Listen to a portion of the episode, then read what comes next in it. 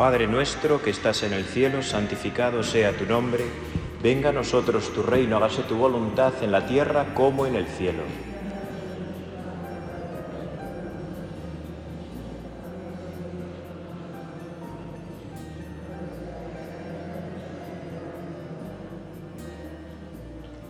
Con vuestra licencia, soberano Señor, sacramentado.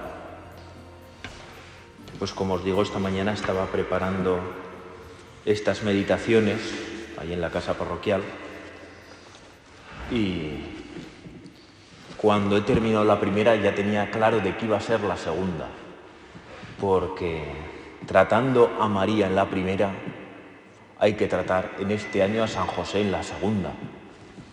¿verdad? Y terminar bien este año de San José, que nos queda ya muy poco, hasta el 8 de diciembre, Y a mí es que la imagen que tenemos ahí a mi espalda de San José me enamora desde que la vi, desde que me fijé. Una mirada a San José, ¿verdad? Una mirada a San José.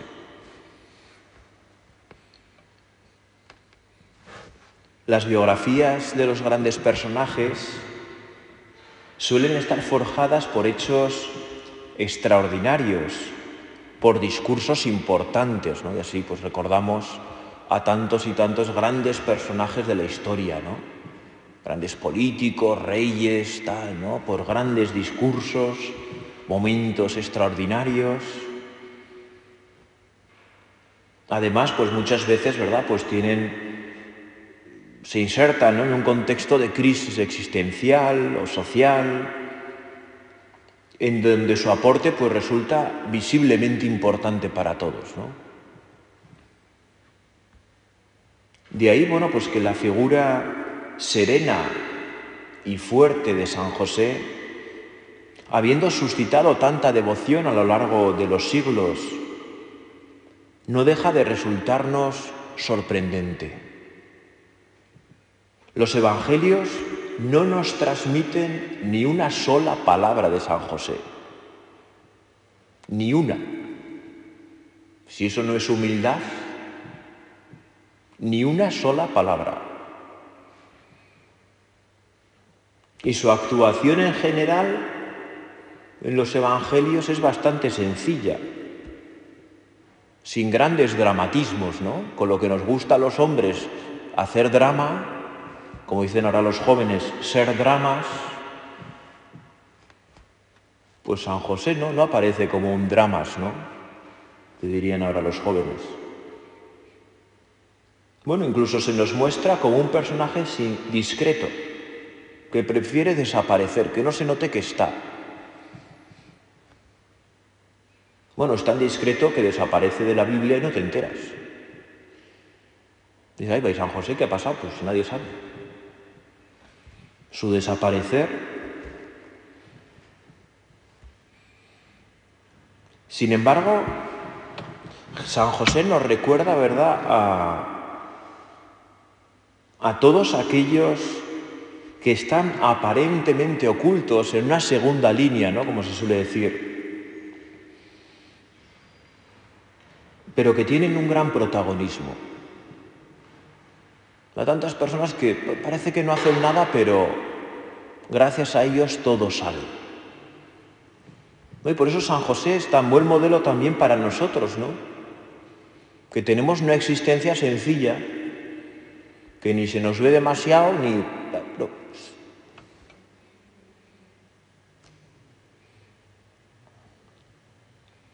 Y sin embargo, ¿verdad? En San José, aunque no podemos observar grandes portentos exteriores, todos podemos intuir una vida interior llena de actividad.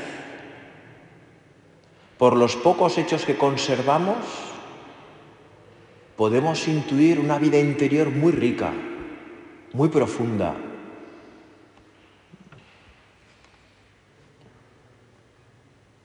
En él vemos un hombre que supo responder a los desafíos desde el silencio de la oración observamos su recogimiento tantas veces y por eso pudo realizar sus obras con un gran espíritu de libertad. Fue un hombre libre. Cuando todo parecía estar en su contra, ¿no? Y nos muestra una gran fuerza de libertad, que es también esa gran fuerza de libertad que necesitamos nosotros en estos tiempos. Necesitamos ser muy libres, porque, bueno, pues a la vista está que no se puede decir casi nada, ¿no? Porque casi todo ofende. Y si uno habla con cierta claridad, pues ya eres un arrogante o ya eres lo que sea, ¿no? No, tú calla. Tú calla, no molestes. ¿No? No puedes ser seguro, ni siquiera en la revelación, ni en lo que dice Jesucristo, porque entonces ya tú calla, que molestas. Hombre, tú no seas chulo, tú no seas soberbio, tú no seas arrogante. Pues déjame, ¿no?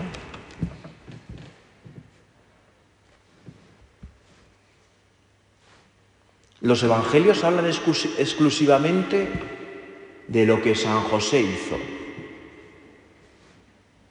Sin embargo, permiten descubrir de alguna manera, ¿verdad?, su vida interior. Un clima, como digo, de profunda contemplación. Ah, meditamos mucho en cómo sería, ¿verdad?, la la vida de la Virgen María, ¿no? Y hay muchas escenas de la Virgen María, pues antes, ¿no? De la Virgen Niña, de cómo rezaba, de cómo... Y todos vemos que decimos, bueno, pues claro, Dios no escogió a cualquier niña, sino que la preparó bien preparada. Bueno, pues con San José hizo lo mismo.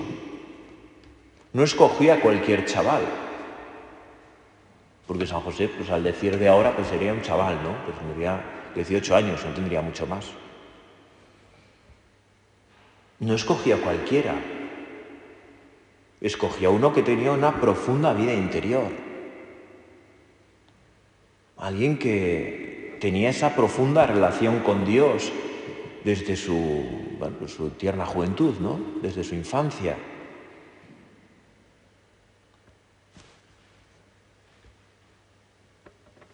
San Juan Pablo II nos revela ¿no? el secreto que se esconde detrás de las obras de San José, del Santo Patriarca. Toda su vida, dice el Santo Papa, toda su vida era verdadera oración. San José estaba atento a la voz de Dios que se esconde detrás de todos los sucesos y de todas las personas. Eso le permitió escucharle incluso en las tenues imágenes de los sueños. La Sagrada Escritura nos dice que mientras dormía, descubrió aquella vocación que llenaría de contenido todos los días de su vida. Cuidar a Jesús y a María. Un ángel lo visitó de noche para revelarle el plan de Dios y colmar así su deseo de ser feliz haciendo la voluntad de Dios. Ni siquiera en esos momentos podemos escuchar la respuesta de José al mensaje angélico Simplemente constatamos que desde entonces todas sus acciones son la mejor respuesta a los requerimientos de Dios. Es de verdad que San José, de San José no tenemos palabras, pero toda su vida es como una palabra, una respuesta clara. No le hacen falta grandes cosas, grandes misterios para obedecer a Dios.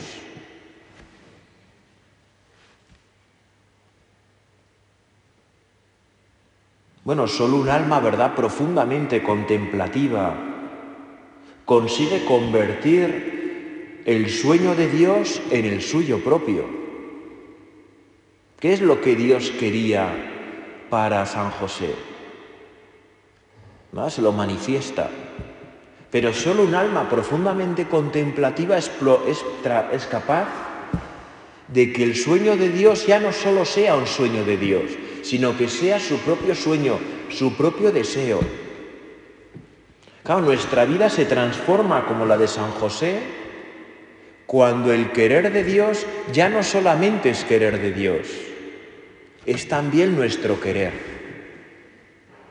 Claro, cuando nosotros rezamos, no hemos de rezar principalmente para que Dios haga lo que nosotros queremos sino que ante todo hemos de rezar para que nosotros hagamos lo que Dios quiere, para que nuestro querer sea el querer de Dios, para que nuestros deseos sean los deseos de Dios, para que nuestra alegría sea la alegría de Dios. Ese es el final principal de la oración. Unirnos de tal manera a Dios que sus deseos sean los nuestros, sus sueños los nuestros.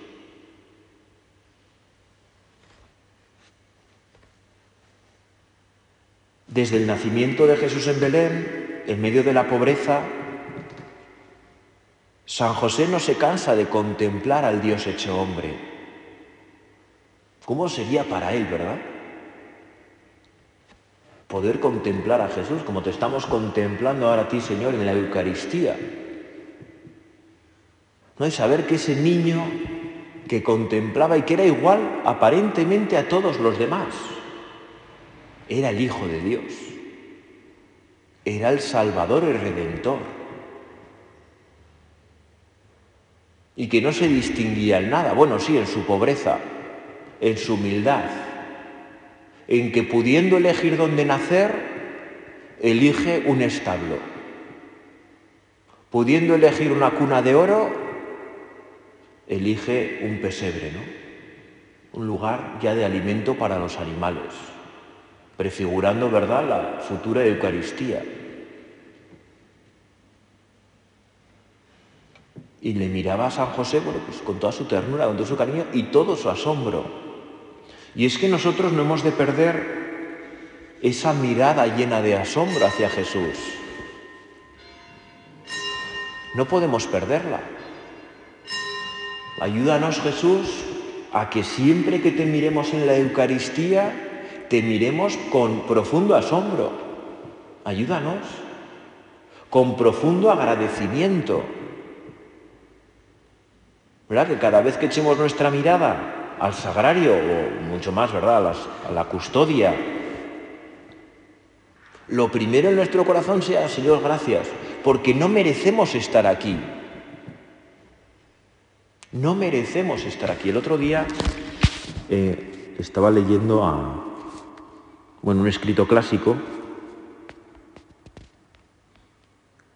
bueno, es de Santo Tomás de Aquino, pero, pero es de otros, ¿no? Santo Tomás de Aquino hace una, una recogida de textos de otros santos comentando el Evangelio, ¿no? Y este es de San Juan Crisóstomo, la homilía al Evangelio según San Mateo. Y dice San Juan Crisóstomo, ¿Qué puede compararse a esta buena nueva? A la buena noticia del Evangelio, ¿no? ¿Qué puede compararse a esta buena nueva? Dios en la tierra, el hombre en el cielo, la amistad de Dios hecha para nuestra naturaleza, la lucha de tantos siglos terminada, el diablo humillado, la muerte destruida, abierto el paraíso. Y todas estas cosas que superan nuestra naturaleza, concedidas fácilmente, no porque las hayamos merecido, sino porque Dios nos ha amado. Es que es así. Es que es así. ¿Nosotros qué hemos merecido? Nada. Ninguna de nuestras obras tienen valor de mérito ante Dios. Nosotros hoy no merecemos estar aquí ante Jesús en la Eucaristía, no lo merecemos. Si hoy podemos estar aquí, es porque tú, Señor, nos has amado. Y nos has amado hasta tal punto que podamos estar aquí que podamos responderte con alegría, con generosidad, con entusiasmo, con asombro, a poder estar aquí.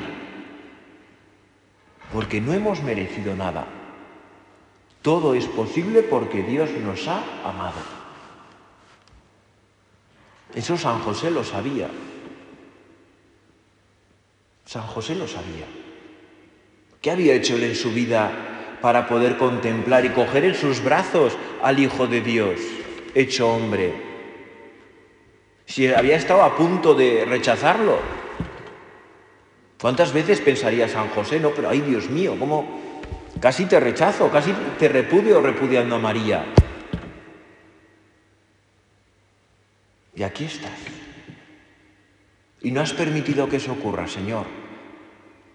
Pues San José, ¿verdad? Pues como nosotros tantas veces, solo podía dar gracias. Solo podía dar gracias. Gracias por tu misericordia, gracias por tu amor, gracias por hacer todo esto posible, gracias. Y nosotros al mirar la pequeñez de nuestra vida, pues solo podemos dar gracias. De poder estar aquí contigo, Jesús, de que nos llenes de vida. Claro, y si este momento ya nos parece grande,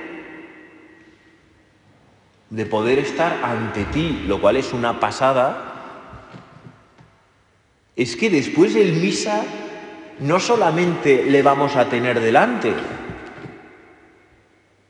es que le vamos a recibir en nuestro cuerpo, en nuestra alma. Te vamos a recibir a ti, Señor. Te vamos a recibir. San José, ayúdanos a recibir bien al Señor. Ayúdanos a acoger con toda la ternura de tu corazón al Señor de nuestra vida. Ayúdanos, porque nosotros solos no podemos. Y qué suerte tenemos, ¿verdad?, de poder recurrir a la intercesión de los santos para que nos ayuden. San José, queremos abrazar en la Eucaristía, en la comunión, a tu Hijo como lo estrechabas tú contra tu pecho. Y en ese momento, pues San José no se distraería, ¿no? Porque, porque ante la delicadeza de un niño no se distrae nadie, ¿no? Ante un recién nacido no se distrae nadie. Pues así nosotros queremos comulgar cada día. Ayúdanos, San José, a acoger a Jesús en nuestra vida. Ayúdanos a tener esa delicadeza.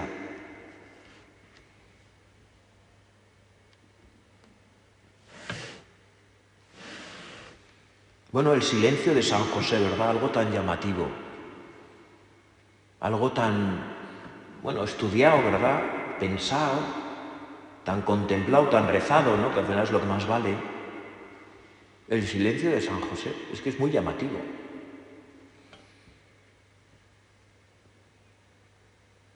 A veces no, se ha dicho, ¿no? Bueno, San José pues no tenía nada que decir, ¿no? Así dicho frívolamente, dicho mal y pronto. Bueno, San José enseñó su oficio al Hijo de Dios. Jesús es, tú eres carpintero, Señor, o trabajas de la, porque San José te lo enseñó. Claro, ¿cómo sería, no? Para San José enseñar al Hijo de Dios, darse cuenta que aprendía de él y que le tenía que enseñar los trucos para hacer las cosas bien. Claro, para San José sería pues, desconcertante totalmente, ¿verdad?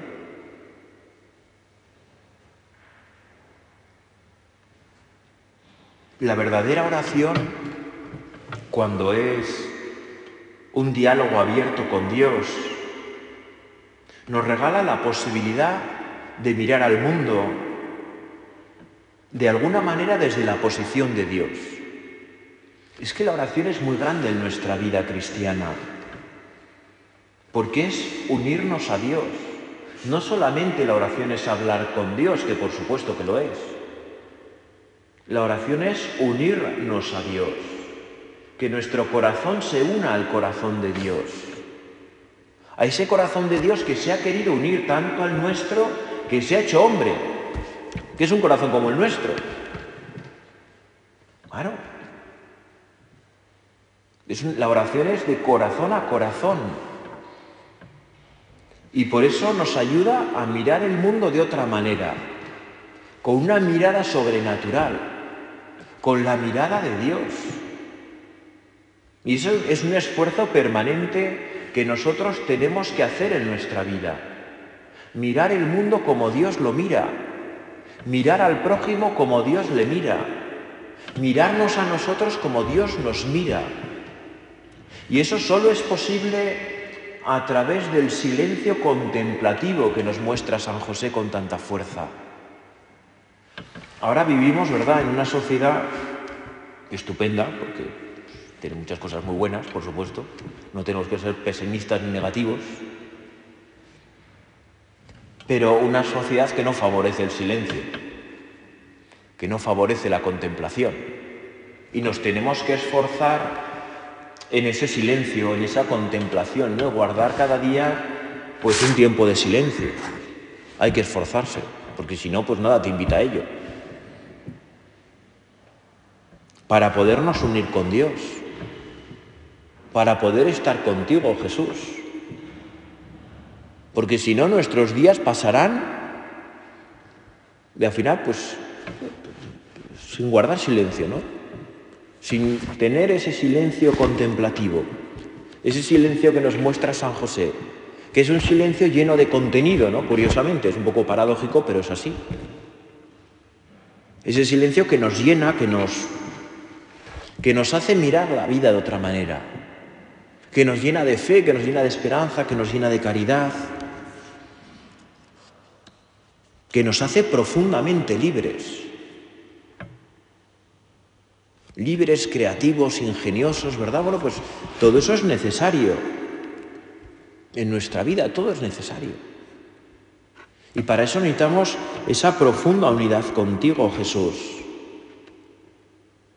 Y cuando esas cosas nos cuesten, cuando nos cueste guardar silencio en nuestra vida, pues hay que pedírselo a San José también, porque el del tema controla y nos puede enseñar. Y si San José enseñó al Hijo de Dios a ser carpintero, pues a nosotros también nos puede enseñar, ¿verdad? Y se convierte para nosotros San José el maestro de oración. ¿Cómo rezabas tú, San José? Queremos rezar como tú. Queremos mirar como tú. Sé nuestro maestro. También en la oración, en verdad, en, en la relación con Dios.